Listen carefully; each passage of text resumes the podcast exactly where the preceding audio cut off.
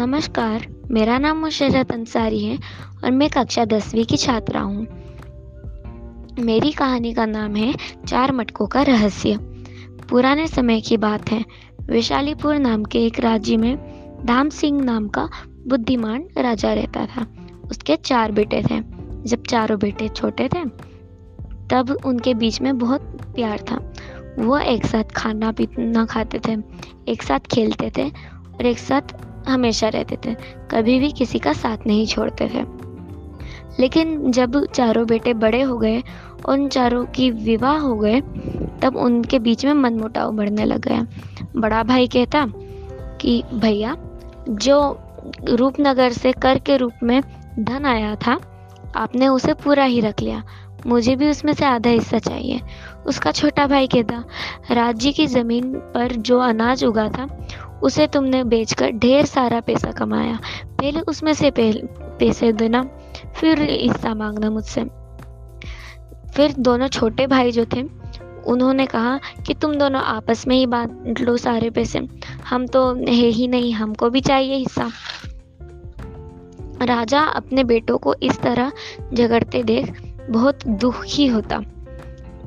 राजा उनको समझाता कि अगर वे मिलजुल के नहीं रहेंगे तो राज्य मुश्किल में आ जाएगा। और अगर तुम मिलजुल कर रहे तो प्रजा भी तुम्हारा सम्मान करेगी। लेकिन बेटे उस पर ध्यान नहीं देते। राजा बूढ़ा हो गया था और बीमार भी रहने लग गया था। राजा ने अपने मंत्री को बुलाया और चार घड़े बुलवाए। उसने अपने पलंग के चारों पायों के नीचे घड़े में कुछ कुछ भरवा के और एक एक पाँव के नीचे गड़वा दिया। कुछ दिनों के बाद जब राजा को लगा कि उसकी अंतिम घड़ी आ गई है तो उसने अपने चारों बेटों को बुलाया और कहा, बेटो, मैं अपनी सारी दौलत अपने पलंग के चारों पेड़ों के नीचे गाड़ के जा रहा हूँ। जब मेरा देहांत हो जाए, तब तुम सब एक एक पेड़ों के नीचे खड़े होके और उसको खोद के जो तुम्हारे नसीब में आए, उसे स्वीकार कर लेना। चारों बेटे जानते थे, उनके पिता बहुत बुद्धिमान हैं। वो किसी के साथ पक्षपात नहीं करेंगे, इसलिए उन्होंने उनकी बात स्वीकार की। कुछ दिनों बाद उनके पिता का देहांत हो गया। बेटों ने अपने पिता का बड़े सम्मान के साथ अंतिम संस्कार किया। फिर मैं, वे महल के अंदर आकर राजा के पलंग के पास खड़े होकर एक एक पायों के नीचे चारों बेटे खड़े होकर खड्डा खुदवाने लग गए। पहले बेटे को पलंग के पैर के नीचे से एक घड़ा निकला, जिसमें मिट्टी भरी हुई थी। पहला बेटा निराश हुआ, वो मिट्टी का क्या करेगा? फिर दूसरे बेटे को घड़े में से जानवरों की हड्डियाँ मिली। दूसरा बेटा भी नाराज़ हुआ, वो हड्डियों का आखिर करेगा क्या? तीसरे बेटे को घड़े में से अनाज मिली। तीसरा बेटा नाराज़ हुआ वो इतने पूरे जीवन कैसे इस एक घड़े में वितरित कर लेगा। चौथे बेटे को पैसे मिले, चांदी के सिक्के और बाकी पैसे। चौथा बेटा खुश हुआ, फिर नाराज़ हो गया। इसमें तो मेरा पूरा जीवन व्यतीत नहीं होगा। चारों बेटों को अपने पिता पर बहुत क्रोध आया। बड़ा बेटा कहा यह सब क्या है पागलपन? मिट्टी, जानवरों की हड्डियाँ क्या पिताजी हमें विरासत में ये सब देखे गए हैं? मंत्री बोला, राजा साहब बहुत बुद्धिमान थे। वे आपके साथ धोखा या विश्वासघात नहीं कर सकते। हम ज़रूर उनका बंटवारा नहीं समझ पाए। हम पड़ोसी राज्य के राजा बुद्धिमणि के पास जाना चाहिए। वो बहुत ही बुद्धिमान है। शायद वे इस बंटवारे का राज बता सके। चारों बेटे पड़ोसी राज्य में गए। और राजा के पास जाके सारा माजला, माजरा बताया। बुद्धि मणिम ने कहा, तुम्हारे पिता बहुत बुद्धिमान थे, बंटवारे का रहस्य साफ़ है।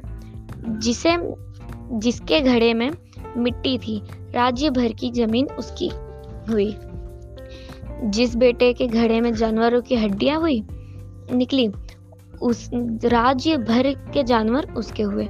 जिस बेटे के घड़े में गेहूँ या फिर अनाज निकले राज्य भर का अनाज उसका हुआ। जिस बेटे के घरे में पैसे निकले, राज्य भर के, राज्य भर से जो कर के रूप में आने वाला पैसा है, वो उसका। चारों बेटे बहुत खुश हुए।